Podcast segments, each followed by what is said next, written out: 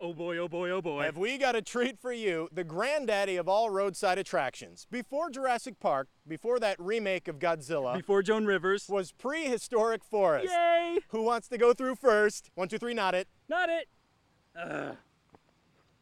Okay, we're here at the prehistoric forest where it starts off with a big, scary, dark cave with lots of. Now, a lot of you might recognize this place from the movie Tommy Boy. This place has been here since the 60s, and really, prehistoric forest is a local icon. Great. Now I lost my glasses.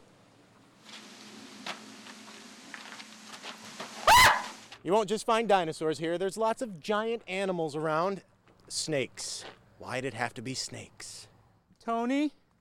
Tony? The one and only prehistoric forest. Don't try to come here during the winter because these guys hibernate. It's a seasonal attraction. It's Ohio.